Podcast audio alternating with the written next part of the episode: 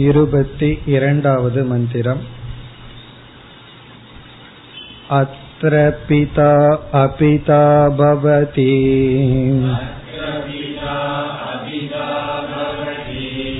माता अमाता लोका अलोकाः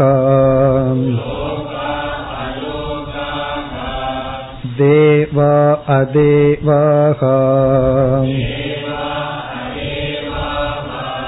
वेद अवेदाः अत्र स्तेनो अस्तेनो भवति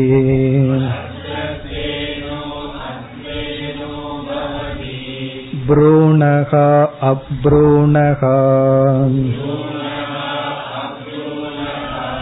चाण्टालो अचाण्टालः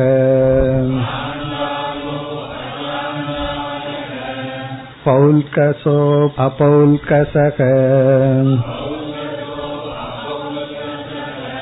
श्रमणो अश्रमणः तापसो अतापसः अनन्वागतं पुण्येन अनन्वागतं पापेन तीर्णो हि तथा सर्वान् शोकान् कृतयस्य भवति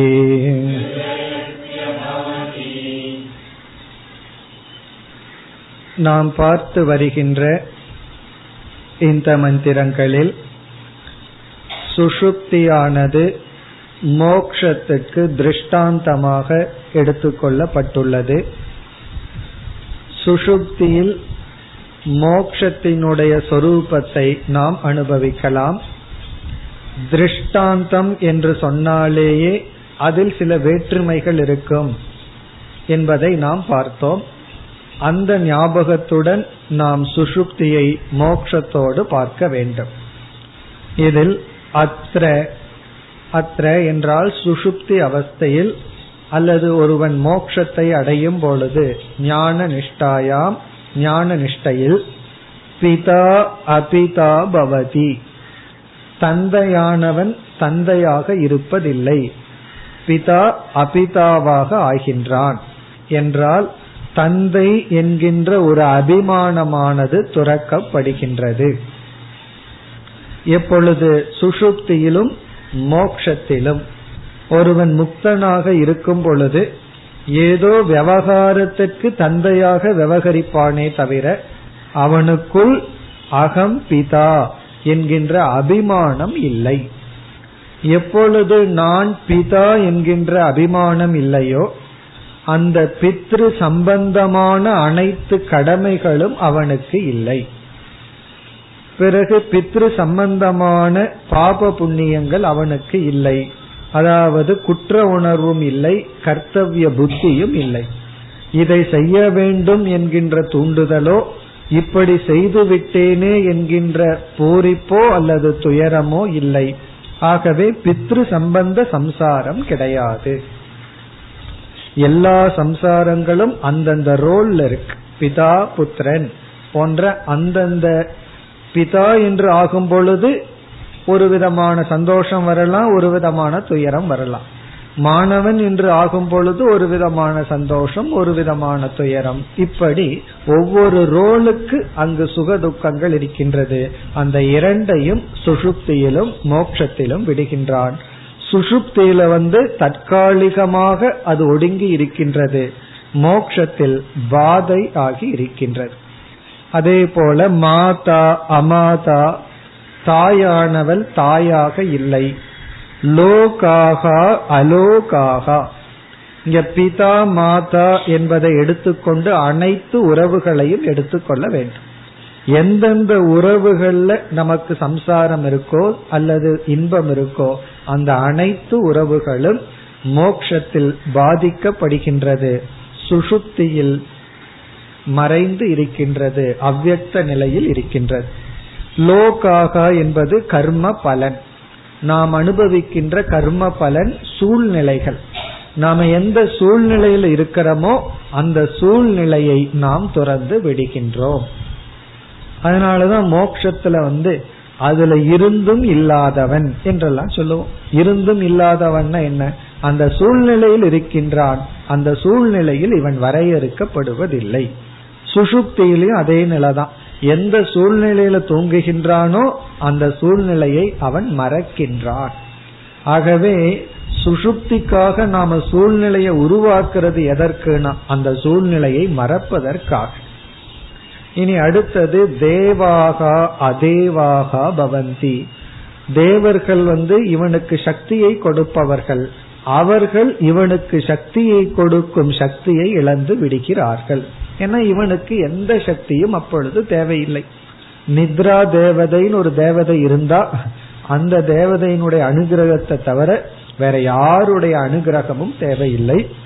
அல்லது இவன் எந்த தேவதைகளுக்கும் ஆகுதியை கொடுப்பதில்லை. சுசுப்தியில வந்து எந்த தேவதைக்கு எதை கொடுப்பான்? அதே போல மோட்சத்துல இவன் எந்த கர்மத்தையும் கர்த்தத்துவத்துடன் செய்வதில்லை. ஆகவே தேவர்கள் எல்லாம் இவனுக்கு தேவர்கள் அல்ல.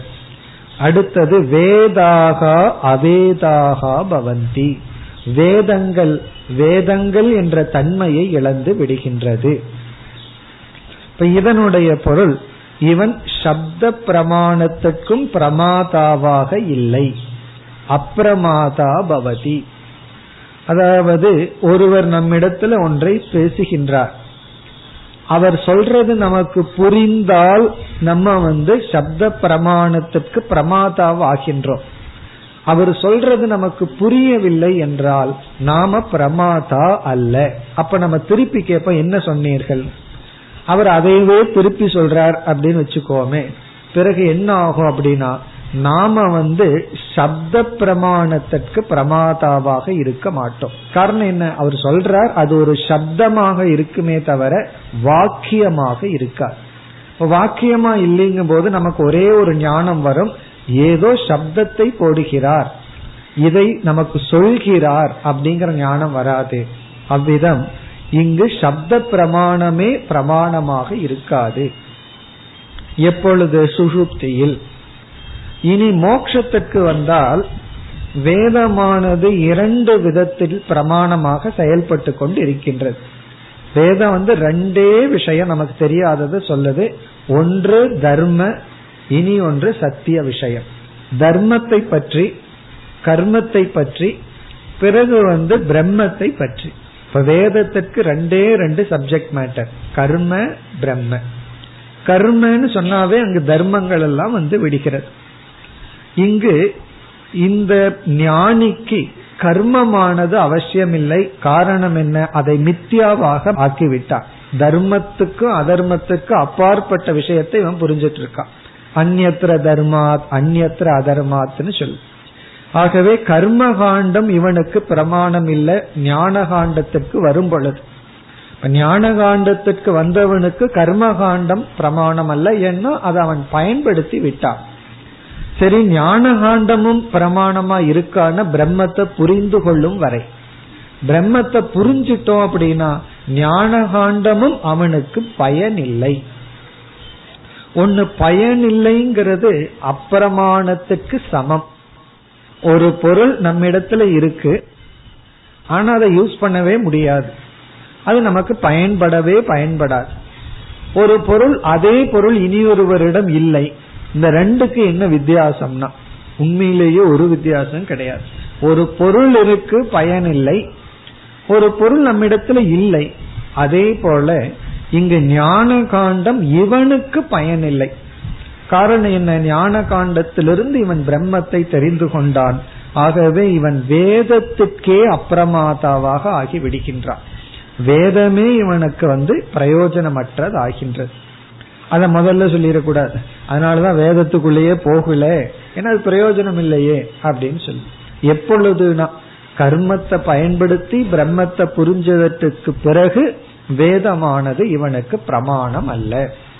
முதல்ல வந்து அதிகாரி ஆகணும் பிரமாதாவாகணுங்கிறதா லட்சியம். எதற்கு? வேதத்துக்கு பிரமாதாவாகணுங்கிறதா நம்ம லட்சியம். அதைத்தான் அதிகாரின்னு சொல்லுவோம் ஒரு ஆசிரியர் ரொம்ப அழகா அதிகாரி யார்? அப்படிங்கிறதுக்கு பிரமாதா அதிகாரிங்கிறார். அதுவே போதும். யாரு மோட்சத்தை அடைவாங்கன்னா வேதத்துக்கு பிரமாதாவாக இருப்பவன் மோட்சத்தை அடைவான். இதற்கு மேல சுருக்கமா சொல்லவே முடியாது. அதாவது வேதம் சொல்றது இவனுக்கு புரியணும் அவ்வளவுதான். பிரமாத்தான என்ன புரியணும்? இப்ப யார் அதிகாரினா ஒரே ஒரு வார்த்தையில் சொல்றாரு வேதத்துக்கு பிரமாதாவாக இருப்பவன் அதிகாரி. அடுத்தது பிறகு விளக்கிறார் சரி எப்படிப்பட்டவனாக இருந்தா இவன் வேதத்துக்கு பிரமாதாவாக இருப்பான்? குறிப்பா வேதாந்தத்திற்குனா உடனே சாதன சதுஷ்டய சம்பன்னக பிரமாதா அதிகாரின்னு சொல்லி சொல்ற அப்படி இவனுக்கு சாதன சதுஷ்டய சம்பத்தி அடைஞ்சு அதிகாரியாகி வேதத்தை புரிஞ்சு பிரம்மத்தை புரிஞ்சிட்டதற்கு பிறகு இவன் அனதிகாரி ஆகின்றான் அல்லது அப்பிரமாதா ஆகின்றான். இப்ப மோக்ஷ காலத்துல வேதமும் கூட அவனுக்கு பிரமாணம் அல்ல. இது வரைக்கும் நம்ம பார்த்தோம். இனி அடுத்த சொற்கள். அத்த மீண்டும் அதே சுஷுப்தி அல்லது ஞானத்தில் தேனக அஸ்தேனக பவதி. ஸ்தேனக அப்படின்னா திருடன். அஸ்தேனகன திருடன் திருடனாக இருப்பதில்லை. ஒரு திருடன் வந்து திருடனாக இருப்பதில்லை. இத வந்து நம்ம சுசுப்தியில் எடுத்துட்டோம்னா ஒருத்தன் திருடனா இருக்கான். தூங்கும் போது அவன் திருடன் கிடையாது. முக்தன் எடுத்துட்டோம் அப்படின்னா ஒரு காலத்துல வால்மீக போல திருடனா இருந்திருந்தால் இவனுக்கு ஞானம் வந்ததற்கு பிறகு ஐயையோ ஒரு காலத்துல நான் அப்படியெல்லாம் இருந்தனேன்னு சொல்லி அவனுக்கு பశ్చాத்தாபம் இருக்காது. ஒரு காலத்துல இவன் வந்து எவ்வளவு பாபம் செய்திருந்தாலும் அவன் மோட்சத்தை அடைந்த பிறகு ஞானத்தை அடைந்த பிறகு அந்த பாவத்தை நினைச்செல்லாம் இவன் வந்து வருத்தப்பட மாட்டான். காரணம் என்ன? இவனை பொறுத்த வரைக்கும் அஸ்தேனக. நான் திருடன் அல்ல.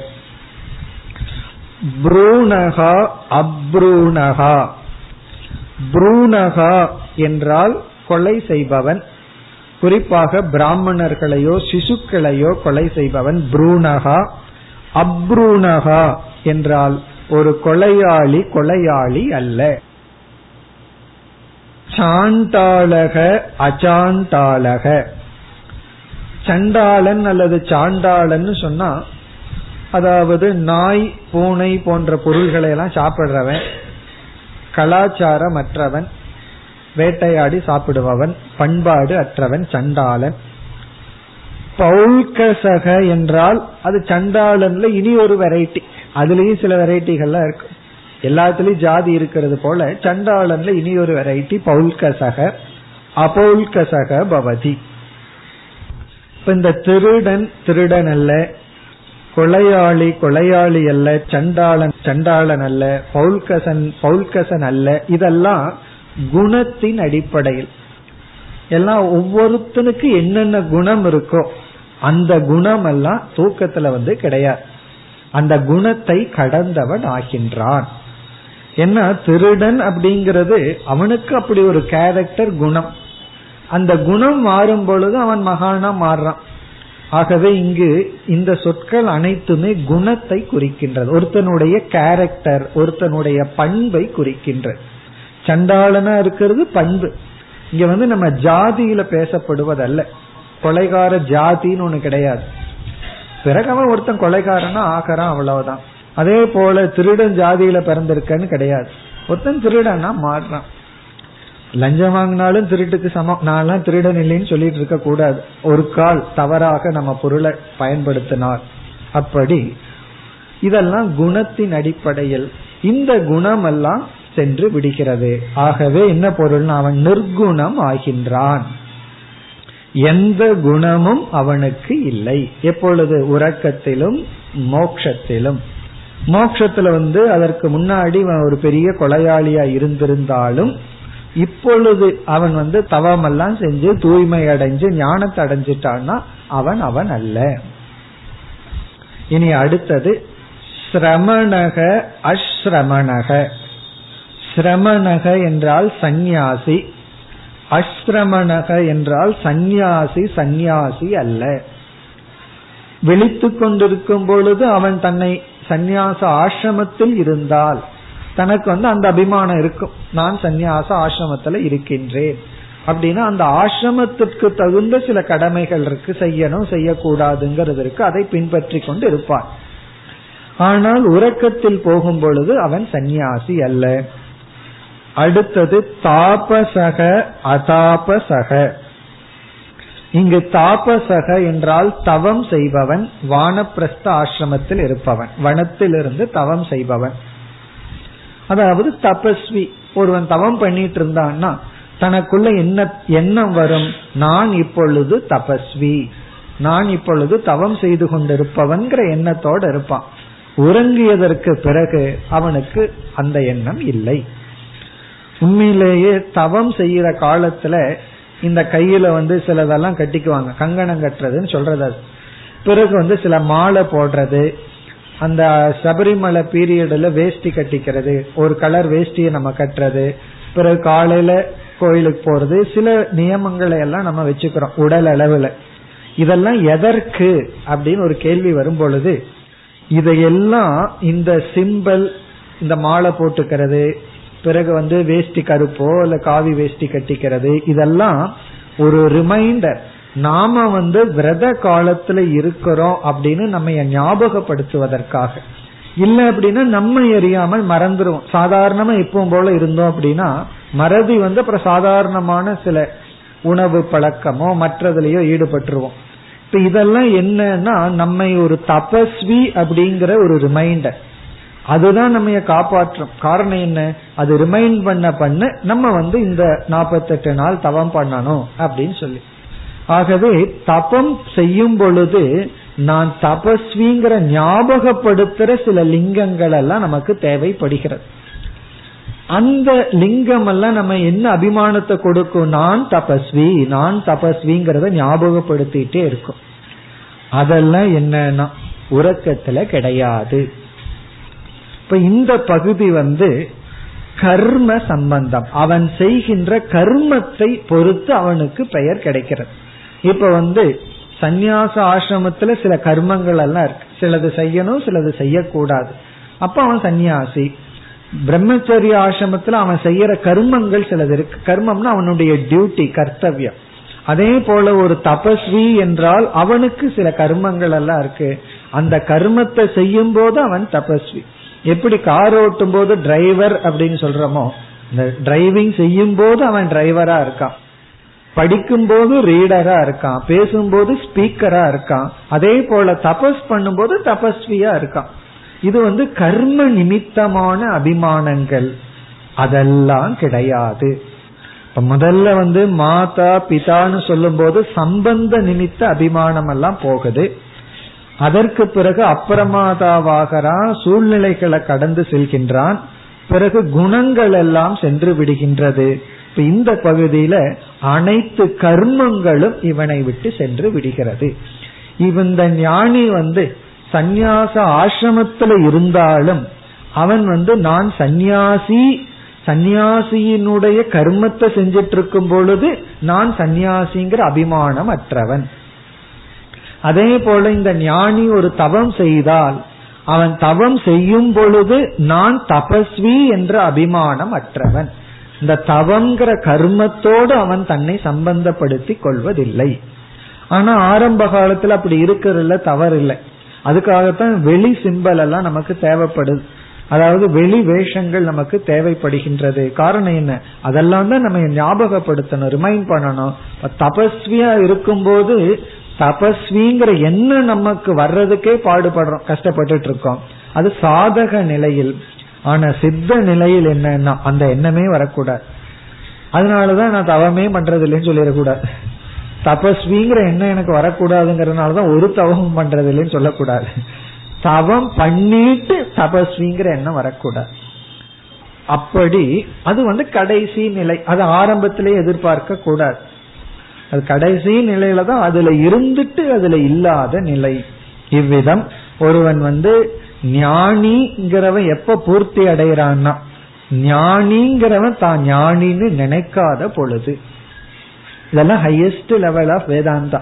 இதனுடைய டெப்த் தெரியாமையே சில வெஸ்டர்ன் ஆத்தர் வந்து ஒரு கருத்து எழுதுறார். அதாவது அவர் இவ்வளவு தூரம் தெரிஞ்சு அந்த வார்த்தை எழுதியிருக்காரோ இல்லையோ தெரியல. அவருடைய வாக்கியம் வந்து அதாவது மோக்ஷங்கிறது செல்ஃப் அவேர்னஸ் இல்லாதது அப்படின்னு எழுதுறார். அதாவது லிபரேஷன் என்பது liberation is unself aware state அப்படின்னு சொல்றார். அது அதுக்கே தெரியாத ஸ்டேட் அப்படிங்கிறார். அது தெரிஞ்சுட்டா அது இல்லையா? அப்படின்னு என்ன நான் முக்தன் அப்படின்னு சொன்னா முக்தன் அல்ல. முக்தனா இருந்துட்டு நான் முக்தன் அப்படின்னு நினைக்காம இருக்கிறது. தன்னையே அவேர் பண்ணாம இருக்கிறது அப்படின்னு சொல்லி. அதுக்கு இனியொரு உதாரணம் சொல்லுவார்கள். குழந்தைகள் வந்து அதனுடைய செயல்களும் அதனுடைய பேச்சுக்கள் எல்லாம் ரொம்ப அழகா இருக்கான் அது காரணம் என்னன்னா அது தெரியாதான். இவ்வளவு அழகா நம்ம கிட்ட இருக்குன்னு. அதுக்கு தெரிய ஆரம்பிக்கும் போது அசிங்கமாயிருது நான் ரொம்ப அழகா பேசுறேன் நான் ரொம்ப அழகா இருக்கிறேன்னு நினைக்கும் போது அது அசிங்கம் ஆயிரும் அது தெரியாததுனாலதான் அதுல ஒரு பியூட்டி இருக்கு. அதே போல நான் ஞானிங்கிறது அன்செல்ஃப் அவர் அது தனக்கே தெரியாம இருக்குமா? அதுதான் இங்கு சொல்லப்படுகின்றது. இவன் ஞானியா இருப்பான் ஆனா ஞானிங்கிற அபிமானம் இருக்காது.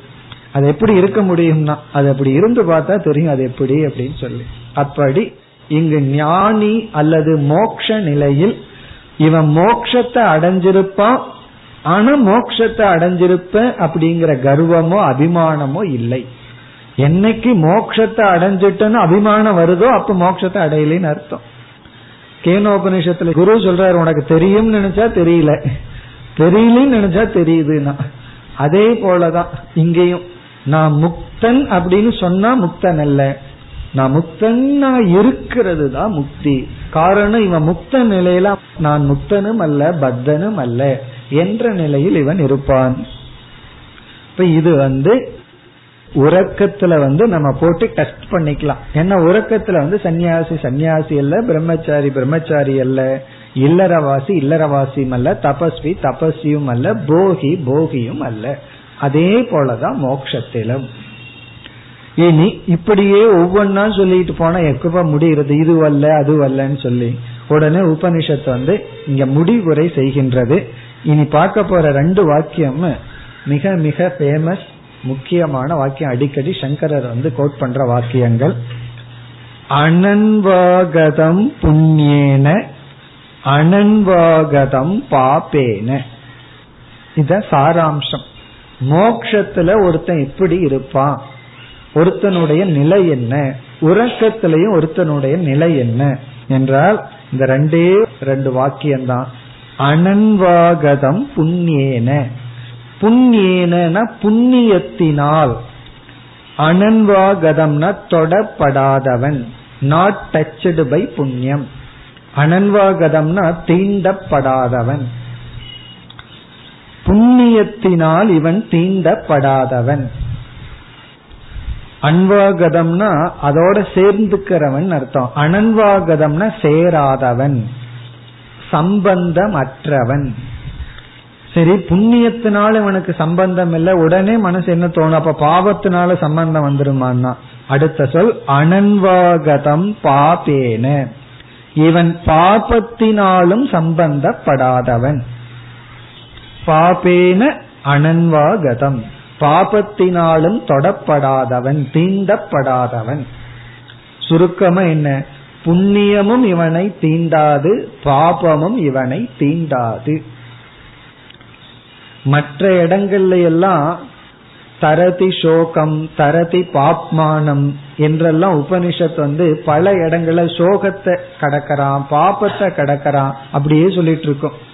இந்த மாதிரி இடங்கள்ல தான் உபனிஷத் மிக தெளிவாக புண்ணியத்தையும் கடக்கின்றான் அப்படின்னு நமக்கு தெளிவாக உபனிஷத் கூறுகின்றது. மற்ற இடத்துல புண்ணியத்தையும் கடக்கிறான்னு சொல்ல வேண்டிய அவசியம் ஏன் இல்லைன்னா புண்ணியம் சுகத்தை கொடுக்கும். அதை கடக்கிறான்னு சொன்னா துக்கம் வந்தாலும் வந்துடும் சுகம் போயிருமோன்னு சொல்லி. அதனால அதை சொல்ல வேண்டியது இல்லை. ஏன்னா சுகம் நமக்கு சம்சாரமா தெரியல. சம்சாரமா தெரிகிறது பாபமும் சோகமும் துக்கமும். அதனால உபனிஷத் அதற்கு இம்பார்ட்டன்ஸ் முக்கியத்துவம் கொடுத்தது.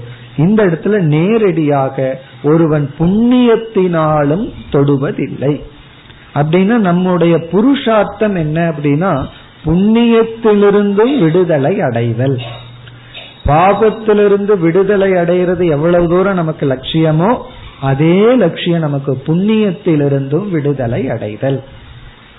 அதனாலதான் ஞானிகிட்ட போய் நீங்க வந்து சேவை பண்ணுங்க சொல்லக்கூடாது. நாட்டுக்கு போய் நல்லது பண்ணுங்க சேவை பண்ணுங்க சும்மா இருந்துட்டு காலத்தை கழிக்காதீர்கள்.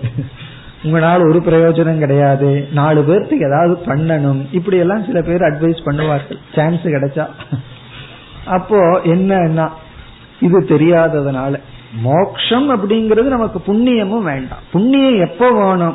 ரெண்டு சூழ்நிலையில நமக்கு புண்ணியம் வேணும். அதை அடுத்த செக்ஷன்ல ரொம்ப விரிவா நம்ம அதை பார்க்க போறோம். ஒன்று நமக்கு சுகம் வேண்டும் என்றால் இனி ஒன்று சித்த சுத்தி வேண்டும் என்றால். இந்த ரெண்டுக்கும் தான் புண்ணியமே தேவை. இந்த ரெண்டையும் ஒருத்தன் அடைஞ்சிட்டான் அப்படின்னா புண்ணியத்தை வந்து எடுத்து வச்சிட வேண்டியதுதான். புண்ணியம் அவனுக்கு தேவை இல்லை ஆனா இந்த சித்த சுத்தியுமோ அல்லது போகமுமோ செயலினால் தான் சேவையினால் தான் தபஸினால தான் அடைய முடியும். இங்கு வந்து இதையெல்லாம் ஞானி அடைந்து விட்டான். அவனுக்கு போகமும் வேண்டாம் வைராகியத்தை அடைஞ்சதுனால போகத்துக்கு புண்ணியம் வேண்டாம். ஆனா சித்த சுத்திக்கு வேண்டுமேனா சித்த சுத்தியையும் அவன் அடைந்து விட்டான். ஞான நிஷ்டை வரை அவன் சென்று விட்டான். ஆகவே அவனுக்கு புண்ணியமும் வேண்டாம். அப்படிங்கும் பொழுது அவனுக்கு புண்ணியம் தேவை இல்லாத பொழுது புண்ணியத்தை அவன் கஷ்டப்பட்டு சேகரித்து வைக்க மாட்டான். சரி ஏற்கனவே பிராரப்தத்துல இருக்கேன்னா அனன்வாகதம் அது இருந்தாலும் இவனை தீண்டாது. சரி சஞ்சிதத்துல ரொம்ப புண்ணியம் சேர்ந்திருக்கேன்னா அனன்வாகதம் பிராரப்தத்தில் இருக்கிறது மேலோட்டமா சுகத்தை கொடுத்துட்டு போகும். மற்றவங்களுக்கு இவனுக்கு ஏதோ சுகம் அனுபவிக்கிற மாதிரி தெரியான இவனை பொறுத்த வரைக்கும் அந்த புண்ணியத்தில் இவன் தொடுவதில்லை. புண்ணியத்தினால பாதிக்கப்படுவதில்லை. அந்த புண்ணியம் வந்து இவனுக்கு ஒரு சௌகரியமான சூழ்நிலையை கொடுத்து அதனால இவன் சந்தோஷமா இருக்கிறது இல்லை ஆனா அஜானிகள் வந்து புண்ணியம் கொடுக்கிற சூழ்நிலையினால சந்தோஷமாக இருக்கிறார்கள். ஞானி ஞானத்தினால சந்தோஷமா இருக்கான். ஞானி ஞானத்தினாலேயே சந்தோஷமா இருக்கும்போது இந்த புண்ணியம் கொடுக்கிற சூழ்நிலையிலனால வர்ற சந்தோஷம் வந்து அது சந்தோஷம் அல்ல. காரணம் என்ன? இவனே அந்த மகிழ்ச்சியில மூழ்கி இருக்கின்றான். அதையும் நம்ம அடுத்தது இதே செக்ஷன்ல பார்க்க போறோம். ஞானி அனுபவிக்கின்ற சுகத்தினுடைய ஒரு சிறிய மாத்திரை ஒரு சிறிய பங்கை எடுத்துட்டு தான் இந்த மற்ற ஜீவராசிகளை அனுபவிக்கின்றதாம். அப்படி ஆனந்த மீமாம்சையும் இதே சில மந்திரங்களுக்கு பிறகு பார்க்க போகின்றோம். ஆகவே ஞானிக்கு புண்ணியமும் அவசியம் இல்லை. புண்ணியம் அவசியம் இல்லை அதான் ரொம்ப முக்கியம். ஆகவே அவனுடைய அனைத்து புண்ணிய பலன்களும் அனன்வாகதம். அவனை தீண்டாது. அப்ப நம்ம எப்படிப்பட்ட ஒரு உரைய அடைய வேண்டும்? ஒரு கவசத்தை நாம் நாம் வந்து நம்ம சுற்றி வச்சுக்கணும் அப்படின்னா புண்ணியமும் நம்மை பாதிக்காத அளவு. பாதிக்காத அளவுன்னா புண்ணியம் புண்ணியமாக இருக்க கூடாது அப்ப புண்ணியம் வந்து அதற்கான சுகமான சூழ்நிலையை கொடுத்தா அது நிமித்தமான சுகம் வரக்கூடாது. காரணம் என்ன? ஏற்கனவே நான் சுகமாகத்தான் இருக்கின்றேன். எதனால்? இந்த ஞானத்தினால். இவ்விதம் ஞானியானவன் புண்ணியத்தினால் தீண்டப்படுவதில்லை. அப்படின்னா அவனிடம் இருக்கின்ற அனைத்து புண்ணியங்களும் அதனுடைய பலனை ஞானிக்கு கொடுப்பதில்லை. மேலோட்டமா பிராரப்தம் கொடுத்துட்டு இருக்கு ஆனா சஞ்சீதத்தில் இருக்கின்ற ஆகாமையில் இருக்கின்ற புண்ணியங்கள் அந்த அனுபவ ரீதியாகவும் ஞானியை வந்து சேர்வதில்லை. இனி இதே லாஜிக் தான் பாபத்திற்கும். அனன்வாகதம் பாபேன. இதே லாஜிக்க போடணும். ஞானியிடம் ஏற்கனவே செய்து வைத்திருந்த சஞ்சிதத்தில் இருக்கின்ற பாப கர்மங்கள் அது துக்கம் என்கின்ற பலனை கொடுப்பதில்லை. ஆகாமியில் இருக்கிற பாபமும் அவனுக்கு தீண்டுவதில்லை. பிறகு பிராரப்தத்தில் இருக்கிற பாபம் என்ன பண்ணும் என்றால் எப்படி பிராரப்தத்தில் இருக்கிற புண்ணியம் அஜானிகளுக்கு சுகத்தை கொடுக்கிற சூழ்நிலையை கொடுக்குமோ அதே போல ஞானிக்கும் அஜானிகளுக்கு கொடுக்கிற துக்கத்தை கொடுக்கிற சூழ்நிலையை கொடுக்கும்.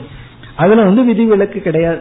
அப்ப பிராரப்தத்தில் இருக்கிற பாபம் ஞானிக்கு என்ன பண்ணும்னா சாதாரண அஜானிகளுக்கு எப்படி ஒரு துக்கமான சூழ்நிலையை கொடுக்குமோ அந்த சூழ்நிலையை கொடுக்கும். ஆனால் அந்த சூழ்நிலையில் அவனுடைய ஆழ்ந்த மனதில் துக்கம் இல்லை. இப்போ ஒரு ஞானி வந்து குடிசையில் இருக்க வேண்டியது இருந்ததுன்னா குடிசையில் இருக்கிறனேன்னு ஒரு துக்கம் இல்ல. ஒரு ஞானி வந்து மாளிகையில் இருக்க வேண்டியது இருந்தா ஜனகரை போல நான் வந்து மாளிகையில் இருக்கிறேன் அதனால ஹாப்பியா இருக்கேன்னு நான் அப்படி இல்லை. இவ்விதம் பாபமும் அவனை தொடாது. இதனுடைய பொருள் என்ன? பாபம் அதனுடைய பலனை கொடுக்கின்ற சக்தியை ஞானியிடம் இழந்து விடுகின்றது. புண்ணியம் அதனுடைய பலனை கொடுக்கின்ற சக்தியை ஞானியிடம் இழந்து விடுகின்றது. அதுதான் அனன்வாகதம். இந்த அனன்வாகதம்ங்கிறது அழகான வார்த்தை. இந்த அன்வாகதம் அனுகதம் அப்படின்னா அப்படியே அருகல வந்து நம்மோட ஒட்டி கொள்வது. சில செடிகள்லாம் இருக்கும் நடந்து போனோம்னா நம்ம மேல ஒட்டிக்கு நாயுருவின்னு ஏதாவது அதுக்கெல்லாம் பேர் இருக்கு. அது அப்படியே நம்ம இது ஒட்டிக்கும். அப்படித்தான் அதனுடைய இனப்பெருக்கத்தை அது பண்ணும்.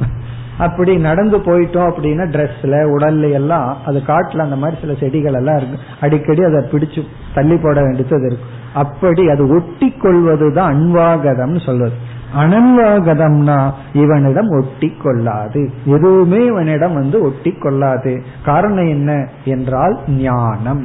அந்த ஞானத்துல இவன் அப்பிரமாதாவாகிறான் அகர்த்தாவாகின்றான் அபோக்தா ஆகின்றான் இப்ப ஞானத்தினுடைய மகிமை வந்து இவனுக்கு புண்ணியமும் பாபமும் இவனை சாராது. ஆனா பிராரப்த புண்ணிய பாபம் மட்டும் அஜானிகளுக்கு கொடுக்கிற சூழ்நிலையை கொடுத்துரும்.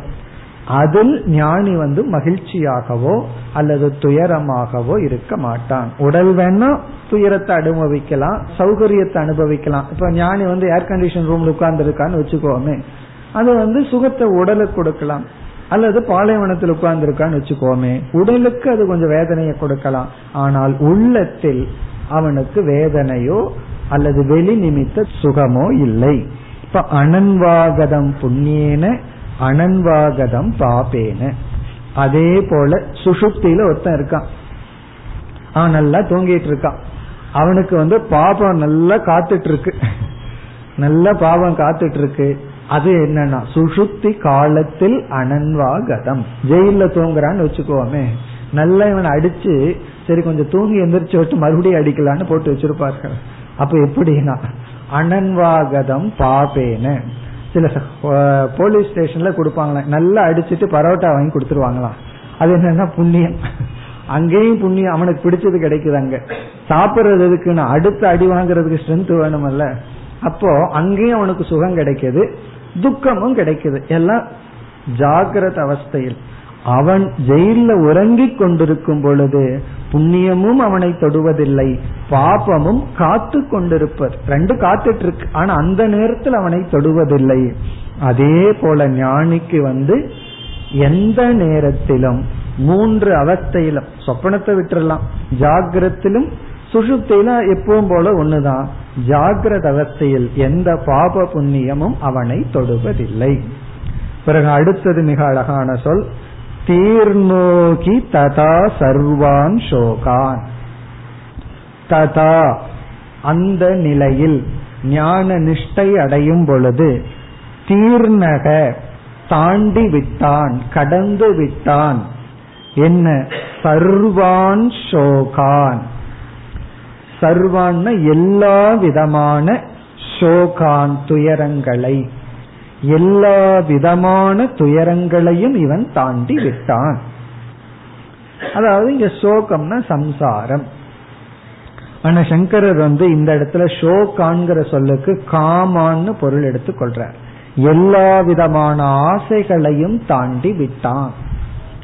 ஏன் சோகங்கிற சொல்லுக்கு காமகங்கிற பொருள் எடுத்துக்கிறார்னா அது காமத்திலிருந்து வருவதனால் நம்ம வந்து பிள்ளைய பிடிக்கிறது பொதுவா அப்பாவையே எடுத்துக்குவோம்னு எடுத்துட்டார் ஏன்னா காமம்ங்கிறது தந்தை காரணம் சோகம்ங்கிறது காரியம். ஆகவே காரணத்தை சேர்த்து எடுத்துக் கொள்கின்றார். சோகான் இஸ் ஈக்வல் டு காமான். எல்லா விதமான ஆசைகளையும் தாண்டி விட்டான். எல்லா விதமான ஆசையினுடைய விளைவான சோகங்களையும் தாண்டி விட்டான். தீர்ணக தாண்டி விட்டான். சரி இந்த சோகமும் ஆசையும் எங்கு குடிகொண்டிருக்கின்றது? அதனுடைய இருப்பிடம் என்ன? ஹிருதயஸ்ய. ஹிருதயஸ்யங்கிறது இருப்பிடம். ஹிருதயத்தில் இருக்கின்ற அந்த கரணத்தில் இருக்கின்ற சூக்ம சரீரத்தை சார்ந்து இருக்கின்ற அனைத்து ஆசைகளையும் அனைத்து சோகங்களையும் தீர்ணக பவதி. அவன் கடந்தவனாக இருக்கின்றான். இரண்டு சுஷுப்தியிலையும் சரி மோட்சத்திலையும் சரி கடந்தவனாக இருக்கின்றான். இவ்விதம் மோக்ஷம் என்பது சுஷுப்திக்கு உதாகரணமாக கொடுக்கப்பட்டு இவன் வந்து மோக்ஷத்தில் அனைத்து சம்சாரமும் அற்றவனாக இருக்கின்றான் என்பதுடன் இந்த மந்திரம் முடிவடைகின்றது. இப்ப இந்த மந்திரத்தை வந்து நம்ம எப்படி எடுத்துட்டு நிதித்தியாசனம் பண்ணணும்னா நமக்கு எந்தெந்த ரோல்ல துயரம் வருதோ அந்தந்த ரோல்ல வந்து நம்ம வந்து அது நான் அல்ல. என்று நம்ம தியானிக்கணும். இப்ப நான் பிதாங்கிற ரோல்ல துயரம் இருந்தா நான் பிதா அல்ல நான் மாதா அல்ல. கடைசியில நான் ஜீவன் அல்லங்கிறது ஒரே வார்த்தை. அது வேறு விஷயம். ஆனாலும் அந்தந்த ஸ்பெசிபிக் ரோலை எடுத்துட்டு தியானம் பண்ணணும். பிறகு வந்து யாருடைய தயவும் நமக்கு அவசியம் இல்லை எந்த தேவதையினுடைய தயவும் அவசியம் இல்லை யாரையும் நான் சார்ந்தில்லை. பிறகு நான் அவரவர்கள் என்னென்ன செய்து கொண்டிருக்கின்றார்களோ அந்த செயலிலிருந்து அபிமானம் வரக்கூடாது. அவரவர்களுடைய குணத்திலிருந்தும் அபிமானம் வரக்கூடாது. யாராருக்கு என்னென்ன குணம் இருக்கோ அந்த குணம் எனக்கு அல்ல. அது இருக்கும் போதே இல்லைன்னு சொல்லணும். அது வந்து விவகாரத்தில் இருக்கு எனக்கு இல்லை என்று தியானிக்க வேண்டும். பிறகு வந்து முக்கியமானது கடைசியா நம்ம பார்த்த சொற்கள். அதெல்லாம் தான் சாராம்சம். அனன்வாகதம் புண்ணியேன அனன்வாகதம் பாப்பேன. நான் புண்ணியத்தினாலும் பாபத்தினாலும் தீண்டப்படாதவன். பிறகு தீர்ணோகி ததா சர்வான் சோகான். எல்லா சோகங்களும் ஆசைகளும் கடந்தவனாக நான் இருக்கின்றேன். அல்லது முக்தன் இருக்கின்றான். இது வந்து எக்ஸாம்பிள் வந்து சுசுப்தி பிறகு இந்த இடத்துல ஒரே ஒரு விசாரம் மட்டும் மிக சுருக்கமாக செய்யப்படுகின்றது. இந்த ஹிருதயசிய சோகான் காமான்கிற இடத்துல சில பேர் வந்து காமம் அல்லது சோகம் எல்லாம் குறிப்பா ஆசை அப்படின்னு சங்கரர் பொருள் எடுத்துட்டதுனால ஒரு பூர்வபக்ஷி வந்து என்ன சொல்றான்? ஆசையினுடைய இருப்பிடம் வந்து மனமல்ல ஆத்மா அப்படின்னு ஒரு பூர்வபக்ஷி வந்து சொல்றான். இந்த தர்க்கவாதிகளினுடைய கொள்கை இது. அதாவது ஆத்மாவை திரவியமா ஒரு பொருளா எடுத்துட்டு குணங்களினுடைய லட்சணம் என்னன்னா திரவிய ஆசிரியக குணக அப்படின்னு குணத்துக்கு லட்சணம் சொல்றாங்க. ஒரு திரவியத்தை ஒரு ஆப்ஜெக்ட சார்ந்திருப்பது ப்ராப்பர்ட்டி குணம். இப்ப வந்து ஒரு வர்ணம் வந்து துணிய சார்ந்திருக்கு. பிறகு வந்து மென்மை அப்படிங்கிற குணம் ஒரு பொருளை சார்ந்திருக்கு. அப்படி ஒரு பொருளை சார்ந்திருப்பது குணம் அப்படின்னு குணத்துக்கு லட்சணம். திரவிய ஆசிரியக குணகங்கிறது தர்க்க சாஸ்திரத்துல லட்சணம். இப்ப காமம் குரோதம் போன்றதெல்லாம் இருக்கே அதெல்லாம் குணம். அது வந்து ஏதோ ஒன்றை ஆசிரிச்சு இருக்கணும். அது வந்து ஆத்மா. அவர்கள் கொடுக்கிற கருத்து. ஆத்மாவை சார்ந்து இருக்கு. பிறகு மனதுல தானே நம்ம அதை அனுபவிக்கிறோமேன்னு நம்ம கேட்டா அதுக்கு அவன் என்ன பதில் சொல்றான்? அந்த கரணம் அப்படிங்கிறது அதைய வெளிப்படுத்துற ஒரு இன்ஸ்ட்ருமெண்ட் மனது வந்து ஆத்மாவை சார்ந்து இருக்கின்ற ஆசையை எடுத்துட்டு அது வெளிப்படுத்துதான். பிறகு அவனுக்குன்னு ஒரு லாஜிக் இருக்குமே. தூக்கத்துல என்ன ஆகுது அந்த கரணம் ஒடுங்கி இருக்கிறதுனால ஆத்மாவில் இருக்கிற ஆசை காமம் குரோதம் இதையெல்லாம் வெளிப்படுத்த முடியாம பேசாம ஆத்மாவிடமே இருக்கு. இதெல்லாம் லாஜிக்கா கேட்டோம்னா இதுதானே சரியா இருக்குன்னு தோணிடும் சொல்றதுக்கு அவனும் ஒரு லாஜிக்கோட சொல்லிட்டு இருப்பான். இப்ப தூங்கும் போது அந்த கரணம்ங்கிற கரணம் ஒடுங்கி இருக்கிறதுனால ஆத்மாவில இருக்கின்ற ஆசைகள் எல்லாம் வெளிப்படுவதில்லை உறங்கியவுடன் கரணம் விழித்து கொண்டதுனால அங்க இருந்து ஆத்மாவை சார்ந்து இருக்கிற காமக்ரோதங்கள் எல்லாம் அந்த கரணம் எடுத்துக்கொண்டு அதை வெளிப்படுத்துகின்றது. இப்ப அதற்குள்ள இருக்கு அந்த கரணமானது அதை எக்ஸ்பிரஸ் பண்ணது. இப்ப அவர்களுடைய கொள்கை காமம் போன்றதற்கு கரணம் சூக்ம சரீரம் ஆசிரியம் ஆத்மா. இது அவர்களுடைய கொள்கை. காமாதீனாம் கரணம் சூக்ம சரீரம் காமாதீனாம் ஆசிரியக ஆத்மா. இப்படி அவர்கள் சொல்கிறார்கள். பிறகு அவர்களுக்கு கொஞ்சம் இலக்கணம் படிச்சிட்டதுனால வர்ற பிரச்சனை வேற இருக்கு. அவர்கள் இலக்கண ரீதியா என்ன சொல்றார்? ஹிருதயஸ்ய என்ற ஒரு அஜெக்டிவ் உபனிஷத் இங்க சொல்லியிருக்கு. ஹிருதயத்தை சார்ந்த ஆசைகள் இந்த மோட்ச நிலையில போயிரும் அப்படின்னு சொல்லுது. இப்ப இவன் என்ன சொல்றான்? ஆத்மாவில தான் அது இருக்கு. ஹிருதயம் எடுத்துட்டு வெளிப்படுத்தி கொண்டு இருக்கு தூக்கத்துல வந்து ஹிருதயத்தை சேர்ந்த ஆசைகள் எல்லாம் போயிருது. ஆனா ஆத்மாவில் இருக்கிற ஆசை போகாது. ஏன்னா ஹிருதயத்தை சேர்ந்த ஆசைகள் எல்லாம் தானே இவன் கடக்கிறான்னு உபனிஷத்தே சொல்லியிருக்கு. அது மட்டும் இல்லாம இவன் என்ன சொல்றான்? வலது கண்ணால பாக்கறான் அப்படின்னு சொன்னாவே அப்ப இடது கண்ணாலையும் பாக்கிறதுக்கு வாய்ப்பு இருக்கிறதுனாலதான். அதனாலதான் வலது வாயில சாப்பிட்றான்னு சொல்லுவோமோ? சொல்ல மாட்டோம். காரணம் என்ன? ரெண்டு வாய் கிடையாது. வாயில சாப்பிட்றான்னு வேணா சொல்லலாம். சாப்பிட்றான்னு சொன்னாவே போதும். வேற இதுல சாப்பிட்றதுக்கு சான்ஸ் இல்லை. அதனால வந்து இவன் சாப்பிட்றான்னு சொன்னாவே போதும். சில சமயம் உடம்புக்கு சரியில்லைன்னா மூக்கில் சாப்பிடுவாங்க. அதுக்காக வேணா சொல்லலாம். வாயில சாப்பிட்றான். அப்படின்னு சொல்லலாம். நீ வாயை திறந்து பேசக்கூடாதுன்னு சில பேர் சொல்லுவார்கள். அவசியமே இல்லை. பேசக்கூடாதுன்னு சொன்னா போதும். பின்ன வாயை திறக்காம வேற பேச முடியுமோ? ஆகவே இவன் என்ன சொல்றான்? ஹிருதயத்தை சார்ந்த ஆசைகள்னு ஆசைக்கு உபனிஷத்து அஜெக்டிவ் கொடுக்கும் பொழுதே அப்ப ஹிருதயத்திற்கு அப்பாற்பட்டு வேற எங்கேயோ ஆசை இருக்கும். ஆகவேதான் நான் ஆத்மாவை சார்ந்திருக்குன்னு சொல்றேன்னு சொல்றான். இப்ப அவனுடைய லாஜிக்கை நம்ம ஒண்ணும் பண்ண முடியாது. ஏன்னா அவனுக்கு அது கரெக்டா தான் படுது. ஹிரதயத்தை சார்ந்தன அஜெக்டிவ் எதற்கு கொடுக்கணும்? இப்படி எல்லாம் நம்ம கிட்ட கேக்குறான். அதற்கு இங்க சங்கரர் பதில் சொல்றார். முதல்ல என்ன பதில் சொல்றாருன்னா நீ சொல்றது உன்னுடைய ஆங்கிளர் சரியா தான் இருக்கு. உபனிஷத் வந்து ஹிருதயத்தை சார்ந்த ஆசைகள்னு சொல்லும் பொழுது வேற ஏதோ ஒரு இடத்துல ஆசையும் சார்ந்திருக்கு. இந்த இடத்துல ஹிருதயத்தை சார்ந்திருக்குன்னு சொல்ற மாதிரி இருக்கு. அதற்கு சங்கரர் சொல்ற பதில் உன்னை போல அறிவிலிகள் ஆத்மாவை சார்ந்திருக்குன்னு நினைக்கிறார்கள் அதனால உபனிஷத் சொல்லுது ஆத்மாவை சார்ந்தில்ல ஹிருதயத்தை சார்ந்திருக்கின்ற அப்படின்னு. அதாவது பதில் ரொம்ப சூக்மமானது ரொம்ப செட்டிலா இருக்கு. உன்னை போல அறிவிலிகள் என்ன நினைக்கிறார்கள் ஆத்மாவை சார்ந்திருக்குன்னு நினைக்கிறார்கள் அதனால அது ஆத்மாவை சார்ந்தில்ல ஹிருதயத்தை தான் சார்ந்திருக்குன்னு காட்டுவதற்காக ஹிருதயத்தை சார்ந்துள்ளது அப்படின்னு உபனிஷத் கூறுகிறது. அதனால நம்ம என்ன பதில் சொல்றோம்? உனக்காகத்தான் அந்த வார்த்தையே இருக்கு. உன்னை போல அறிவாளிகளுக்காகத்தான் ஹிருதயத்தை சார்ந்துள்ளன்னு வார்த்தை இருக்கு. இது எப்படின்னா ஒருத்த கயிற்ற பார்த்து பாம்புன்னு சொல்லிட்டு இருக்கான். குரு வந்து அந்த பாம்பு கயிறுங்கிறார். குரு எதுக்கு பாம்புங்கிற வார்த்தையை பயன்படுத்துறார்? அவர் தான் பாம்பு இல்லையே. பாம்புங்கிற வார்த்தையை அவர் பயன்படுத்த வேண்டிய அவசியம் என்ன? அவரை பொறுத்த வரைக்கும் பாம்பே இல்லையேனா சிஷ்யனுடைய மனதில் இருக்கிற பாம்பு அதை இவர் எடுத்துக்கொண்டு அதை பயன்படுத்துறார். அப்ப குரு பயன்படுத்தும் போது சிஷ்யனுடைய அஜானத்தினுடைய அடிப்படையில பயன்படுத்துறார். அந்த பாம்பு.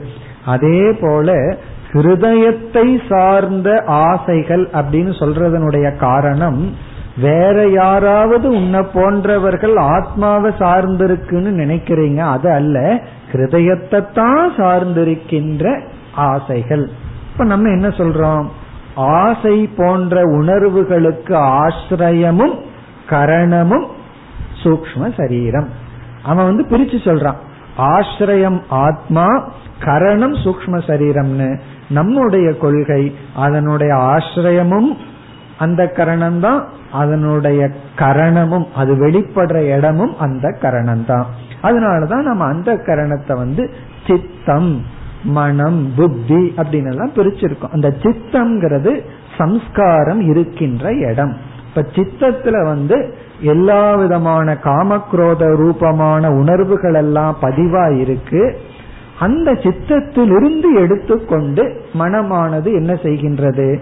ஆசை கோபம் இதையெல்லாம் வெளிப்படுத்தி கொண்டிருக்கின்றது. உபனிஷத் வந்து எப்ப ஹிருதயத்தை சேர்ந்த சோகம் காமம் நீங்குகிறதுன்னு சொல்லுதோ அப்ப ஹிருதயத்தில் உள்ள ஹிருதயத்தை ஆசிரியமாக உள்ள அனைத்து ஆசைகளும் ஞானிக்கு நீங்குகின்றது. சுழுப்தியில் வெளித்தோற்றத்திற்கு வராத நிலையில் இருக்கின்றது. பிறகு இனியொரு லாஜிக்கு நம்ம சொல்றோம். ஆத்மாவை காமங்கள் ஆசிரியத்து இருந்தால் ஆத்மா என்னைக்குமே வெளித்தோற்றத்துக்கு வராதது. திருஷ்யமாக வராதது. அப்ப அந்த ஆசையும் திருஷ்யமாக வராது. ஏன்னா ஆத்மாவை பார்க்க முடியாதுன்னா ஆத்மாவை ஆசிரியத்து இருக்கின்ற ஆசையையும் பார்க்க முடியாது. இப்ப நான் வந்து வலது கையில இப்ப வந்து என் கையில ஒரு துணி இருக்குன்னு சொல்லிட்டு அதை நீங்க பார்க்கவே முடியாதுன்னு சொல்றேன். அப்படின்னு அந்த துணியினுடைய கலரை பார்த்துட முடியுமோ? ஒருவர் சொல்றாரு நீங்க வலது கையில வச்சிருக்கிற துணியை நான் பார்க்கல ஆனா ப்ளூ கலர்ல இருக்குன்னா. அது எப்படி? துணியவே பார்க்காம அது கலர் எப்படி பார்க்க முடியும்? அப்படி ஆத்மாவையே நேரடியா பார்க்க முடியாது அனுபவிக்க முடியாது. அப்படி இருக்கும்போது எப்படி ஆத்மாவை சார்ந்து இருக்கிற ஆசையை அனுபவிக்க முடியும்? ஆனா ஆசைங்கிறத நம்ம மனதில் அனுபவிக்கிறோம். ஆகவே ஆத்மாவை சார்ந்து இல்லை. காரணம் என்ன? ஆத்மா திருக் சுரூபம் திருஷ்ய சுரூபம் அல்ல இந்த ஒரு லாஜிக் போதும். இருந்தாலும் இது கொஞ்சம் ஹையர் லாஜிக் அவனுக்கு அது புரியாது. அதனால சங்கரர் அதற்கு முன்னாடி ஒரு லாஜிக் சொல்லி அதாவது உன்னை போன்ற விபரீதமான புத்தி உடையவர்களை உபனிஷத் நினைச்சிட்டு அந்த விபரீதத்தை நீக்கிறதுக்காக சில அஜெக்டிவ் நம்ம போட்டு ஏன்னா வாயால சத்தம் போடாதன்னு சொன்னா சில பேர் மூக்குல சத்தம் போட்டுருவார்கள். அதனால வாயிலிருந்து எந்த சப்தமும் போடாதன்னா கையிலிருந்து ஒரு தடி எடுத்துட்டு ஒரு சத்தத்தை கொடுக்கலாம். அப்படி சில சமயங்கள்ல அஜெக்டிவ் தேவைப்படுது. காரணம் என்ன என்றால் சில அறியாமையுடன் இருப்பவர்கள் சில தவறு செய்கிறார்கள் அதன் அடிப்படையில். இப்படி விசாரம் செய்து கடைசியே என்ன முடிவுனா எல்லா சுக துக்கங்களும் எல்லா சம்ஸ்காரங்களும் காமக்ரோதாதிகள் அனைத்தும் சூக்ம சரீரத்தை சார்ந்தது. அதனாலதான் சூக்ம சரீரம் உறங்கும் பொழுது சம்சாரமும் உறங்குகின்றது. சூக்ம சரீரம் விழித்துக் கொள்ளும் பொழுது சம்சாரமும் விழித்துக் கொள்கின்றது. ஞானிக்கு விழிப்பு நிலையிலேயே சம்சாரத்தை நீக்குகின்றான். அந்த மகிமை எதனுடைய பெருமைனா ஞானத்தினுடைய மகிமை. இப்ப இத்துடன் இந்த மந்திரம் முடிவடைகின்றது. இனி அடுத்து இருபத்தி மூன்றாவது மந்திரத்திற்கு செல்வோம். यद्वै तन्न पश्यति पश्यन् वै तन्न पश्यति न हि द्रष्टुको दृष्टेः विपरिलोपो विद्यते अविनाशित्वात् न तु तत् द्वितीयमस्ति ततः अन्यत् विभक्तं यत्पश्येन्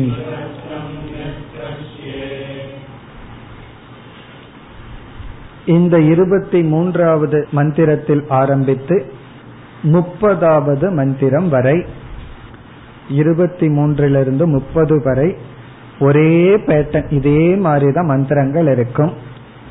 நம்ம இந்த ஒரு மந்திரத்தை பார்த்து விட்டால் மீதி எல்லாம் இந்த டிட்டோ போடுவோமே அது போல போட்டு போயிடலாம் முப்பது வரைக்கும் இதே தான் சில ஒரே சொற்கள் தான் மாறுமே தவிர பேட்டன் ஒன்று தான் இந்த மந்திரமும் மிக பிரசித்தமான முக்கியமான மந்திரங்கள். முக்கியமான மந்திரம்னா இதெல்லாம் பிரம்மசூத்திரத்துல வியாசராலும் சங்கரராலும் அடிக்கடி எடுத்துக்கொள்ளப்பட்டு பேசப்படுகின்ற மந்திரங்கள். இதுலதான் தூங்காமல் தூங்கிங்கிற சொல்லுக்கான விளக்கம் எல்லாம் வருகின்றது. இப்ப இந்த மந்திரங்களினுடைய சாராம்சம் என்னன்னு பார்த்துட்டு பிறகு மந்திரத்திற்குள் செல்லலாம். உண்மையிலேயே இந்த மந்திரத்துல என்னென்ன கருத்தை நம்ம பார்க்க போறோமோ அதெல்லாம் நம்ம ஏற்கனவே பார்த்த கருத்துக்கள் தான் இந்த உபனிஷத்திலேயே மற்ற உபனிஷத்துக்களிலும் பார்த்து முடித்த கருத்துக்கள் தான் ஆகவே புதிதான கருத்துக்களை இந்த மந்திரத்திலிருந்து பார்க்க போறதில்லை. பிறகு என்னன்னா புதிதான விதத்துல சொல்லப்பட்டுள்ளது அவ்வளவுதான். அதே இட்லியை தான் சாப்பிட்றோம் அதே உப்புமாவை தான் சாப்பிட்றோம் என்ன பண்றோம்? ஆனா அன்னைக்கு சாப்பிடுறது வேற நேத்து சாப்பிட்டது வேற நாளைக்கு சாப்பிட போறது வேற. அடிக்கடி கொஞ்சம் பிளேவரை மாத்திக்குவோம். அதே போலதான். உபனிஷத்துல நம்ம புதுசா ஒண்ணு பார்க்க போறதில்லை. அதே கருத்து தான் ஒரு ரிமைண்டர் இப்ப என்னென்ன கருத்து நம்ம இந்த மந்திரங்கள்ல அடங்கி உள்ளதுன்னா இப்ப இந்த அனைத்து மந்திரங்களும் சுஷுப்தி அவஸ்தா விசாரம். மீண்டும் சுஷுப்தி அவஸ்தையை தான் எடுத்துக்கொண்டு இங்கு விளக்கம் வந்துள்ளது. நம்ம ஏற்கனவே சொப்பன அவஸ்தையை விஸ்தாரமா பார்த்து அங்கு விசாரம் பண்ணி ஆத்மா சுயம் ஜோதி போன்ற எத்தனையோ கருத்துக்களை எல்லாம் பார்த்தோம். இங்கு வந்து சுசுப்தி அவஸ்தையை எடுத்துக்கொண்டு இப்ப நாம பார்க்க போற கருத்துக்கள் எல்லாம் இந்த மந்திரங்களில் நிலைநாட்டப்படுகிறது. முதல் கருத்து ஆத்மா சைத்தன்ய சொரூபம். ஆத்மா சைத்தன்ய சொரூபம். இது வந்து சுசுப்தி அவஸ்தையை எடுத்துக்கொண்டு நிலைநாட்டப்படுகின்ற கருத்து. ஆனால் அனுபவத்துல பார்த்தோம் அப்படின்னா சுசுப்தி அவஸ்தையினுடைய அனுபவத்துல சுசுப்தியில நம்ம ஜடத்தை போல இருக்கோம். ஜடத்தை போல தூங்குறான் மரக்கட்டைய போல தூங்குறாங்கிற எக்ஸ்பிரஷனே இருக்கு. உபனிஷத் வந்து எந்த அவஸ்தையில சைத்தன்யமானது இல்லைங்கிற கன்க்ளூஷனுக்கு வருவோமோ அந்த அவஸ்தைய வச்சுட்டு இங்க உபனிஷத்து வந்து சைத்தன்ய சொரூபம்னு நிலைநாட்டுகிறது.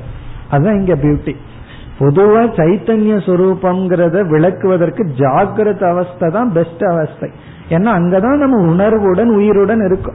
ஆத்மா சைத்தன்ய சொரூபம்ங்கிறது எந்த அவஸ்தையில தெளிவா விளங்குதுன்னா ஜாகிரத அவஸ்தையில்.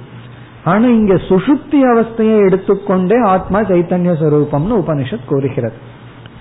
இரண்டாவது கருத்து ஆத்மா நித்திய சொரூபம். அதுவும் அப்படித்தான். சுசுப்தியில வந்து அனித்தியத்துவ பிரசங்கம் வந்துருது. ஏன்னா நான் வந்து சைத்தன்ய சுரூபமா இருக்கேன். இந்த சைத்தன்ய சுரூபம் நித்தியமா அனித்தியமானு சந்தேகம் வரும்போது இந்த சில பேட்டரி கெட்டு கெட்டு எரியும். ஒழுங்கா எரிஞ்சிட்டு இருக்காது. கெட்டு கெட்டு கர போற வர்றது போல இந்த பிரகாசமா இருக்கிற சைத்தன்யம் சுசுப்தியில இல்லாம போகுது. பிறகு மீண்டும் வந்துருது. அப்படி இருக்குமான்னு ஒரு சந்தேகம் சுசுப்தி அவஸ்தையிலிருந்தே நமக்கு வருது. ஆனா உபனிஷத் இந்த பகுதியில் என்ன செய்கிறது? சுசுப்தி அவஸ்தையே எடுத்துக்கொண்டு நித்தியம்ங்கிற கருத்தை நிலைநாட்டுகின்றது. அதெல்லாம் நம்ம மந்திரத்துக்குள்ள பார்க்க போறோம். நம்ம வந்து என்ன முடிவு இந்த மந்திரத்திலிருந்து பார்க்க போறோங்கிறத இப்ப பார்க்கிறோம். இப்ப இரண்டாவது கருத்து நித்திய சொரூபம். எங்க அனித்தியத்துவ பிரசங்கம் வருதோ அங்க நித்தியத்துவம் நிலைநாட்டப்படுது. எங்க ஜடத்துவ பிரசங்கம் வருதோ பிரசங்கம்னா அப்படி ஒரு வாய்ப்பு வருதோ அங்கு சேத்தனத்துவம் நிலைநாட்டப்படுகிறது. மூன்று வந்து நிர்வீகார சொரூபம். நிர்வீகார சொரூபம். எங்கு வந்து விகாரம் இருக்குங்கிற ஒரு சூழ்நிலை பிரசங்கம் வருதோ அங்கு உபனிஷத் வந்து நிர்வீகாரம்னு நிலைநாட்டுகிறது. உண்மையிலேயே நித்தியமும் நிர்வீகாரமும் என்னைக்குமே சேர்ந்து போகும். ஒன்ற நித்தியம்னு சொல்லிட்டா ஒரு ஆப்ஜெக்ட் அது நிர்வீகாரமா தான் இருக்கணும். விகாரம்னா மாற்றம். நிர்வீகாரம்னா மாற்றமற்றது. ஒன்று மாற்றத்திற்கு உட்பட்டதுன்னு அது அனித்தியம் அர்த்தம். மாற்றம்னு என்ன அர்த்தம்? இப்ப இருக்கிற நிலையிலிருந்து வேறு நிலை அப்படின்னு இந்த நிலை போய் அழிந்து இனியொரு நிலை வருகிறது. ஒன்றை நிர்வீகாரம்னு சொல்லிட்டா அதுக்கப்புறம் அது நித்தியமா தான் இருக்கணும். ஆகவே இந்த இரண்டையும் மாறி மாறி போடலாம். நிர்வீகாரம்ங்கிறத சாத்தியமா வச்சுட்டு நித்தியத்துவாத்துன்னு சொல்லலாம். நித்தியம்ங்கிறத சாத்தியமா வச்சுட்டு நிர்வீகாரம்னு சொல்லலாம். அந்த வார்த்தையில எல்லாம் நம்ம பார்க்க போறோம். பிறகு அடுத்தது வந்து நான்காவது கருத்து ஏகம். இந்த சைத்தன்யம் வந்து ஒன்று தான் ஏகம் அப்படிங்கிற கருத்து இதுல பார்க்க போறோம். பிறகு ஐந்தாவது கருத்து அத்வைதம். ஏக்கமா இருந்தாலும் பல ஏக்கங்கள் இருக்கலாம். அல்லது இப்ப வந்து ஆகாசம் இருக்கு. அது ஒரே ஒரு ஆகாசம். ஆனா ஆகாசம் அத்வைதமா இல்ல ஏன்னா ஆகாசத்திற்கு அப்பாற்பட்ட வாயு இருக்கு. இப்ப ஆகாசம் இருந்தாலும் ஆகாசம் வந்து தனக்கு வேறான பொருள்களோடு தான் ஒன்றா இருக்கு. ஆனால் ஆத்மா அப்படி அல்ல. இது ஒன்றாக இருந்து கொண்டு வேறு ஒன்றையும் தனக்கு நிகராக இல்லாமல் வைத்துக் கொண்டு இருக்கின்றது இப்ப ஆத்மா ஏகம் அத்வைதம். ஏகமாகவும் அத்வைதமா இருக்கு. அப்படின்னா என்ன? ஒன்றா இருந்து கொண்டு தான் எப்படிப்பட்ட சத்தாவில் இருக்கோ அதற்கு நிகரான சத்தாவை இனி ஒன்னுக்கு அது கொடுக்கறது இல்லை தான் வந்து ஒன்று ஒரு ஊர்ல வந்து ஒரு ஜமீன்தார் இருந்தார்னா அவர் ஒருவர். அந்த ஊர்ல அவருக்கு நிகரான செல்வந்தர்கள் யாரும் இருக்க மாட்டாங்க. அப்படி யாராவது இருந்தா அவங்கள வந்து இல்லாம பண்ணிடுவார்கள் அப்படி அதான் ஏகம் அத்வைதம். பிறகு அடுத்தது வந்து பாவ அபாவ சாட்சி. பாவத்துக்கும் அபாவத்துக்கும் சாட்சியாக இருக்கு. பாவம்னா இருக்கிற பொருளையும் விளக்குது. இதுல அதை விட பியூட்டி என்னன்னா இல்லாததையும் விளக்குகின்றது. இருக்கிறதையும் காட்டுது இல்லாமையையும் அது காட்டுகின்றது. அது நம்ம கண்ணை போல நம்ம கண் வந்து ஜோதியையும் பிரகாசப்படுத்துது இருளையும் பிரகாசப்படுத்துது. அதான் கண்ணுக்கு இருக்கிற பியூட்டி ஒண்ணு இல்லைன்னு சொல்றோம் இருள் இருக்குன்னு சொல்றோம். கண்ணு தான் அது சொல்லுது. அதே போல ஆத்மா அனைத்தினுடைய இருப்பையும் அனைத்தினுடைய இல்லாமையையும் அது பிரகாசப்படுத்துகிறது. அதனால பிரளயம் வந்துடுதுன்னு பயம் வேண்டாம். பிரளயம் வந்தாலும் அந்த பிரளயத்தினுடைய இல்லாமையை இந்த சாட்சி ஆத்மா. என்றும் விளக்கி கொண்டிருக்கும் இந்த ஆறு கருத்துகளும் இந்த இருபத்தி மூணாவது மந்திரத்தில் ஆரம்பிச்சு முப்பதாவது மந்திரம் வரை அதுல ஒரு மந்திரத்தை பார்த்துட்டா போதும் அனைத்து கருத்துக்களும் அடங்கியுள்ளது இதனுடைய விளக்கத்தை நாம் அடுத்த வகுப்பில் பார்ப்போம் ॐ पूर्णमधः पूर्णमिधम् पूर्णात् पूर्णस्य पूर्णमादाय पूर्णमेवावशिष्यते ॐ शान्ति शान्ति शान्तिः